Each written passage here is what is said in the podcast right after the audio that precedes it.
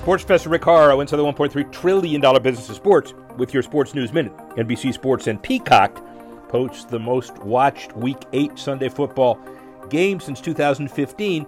21 million viewers for last week's Packers and Bills. The game registered an average minute audience of 1.2 million viewers across Peacock, NBC Sports Digital, and NFL Digital properties.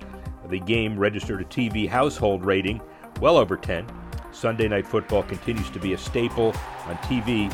Every week it leads the charts, and more important, its appointment viewing relative to other events and other programs and properties that the entire network wants to continue to promote.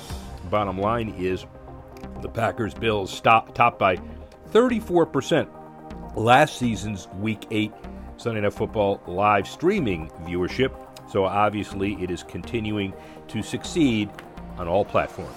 Sports Professor Rick Sports News Minute.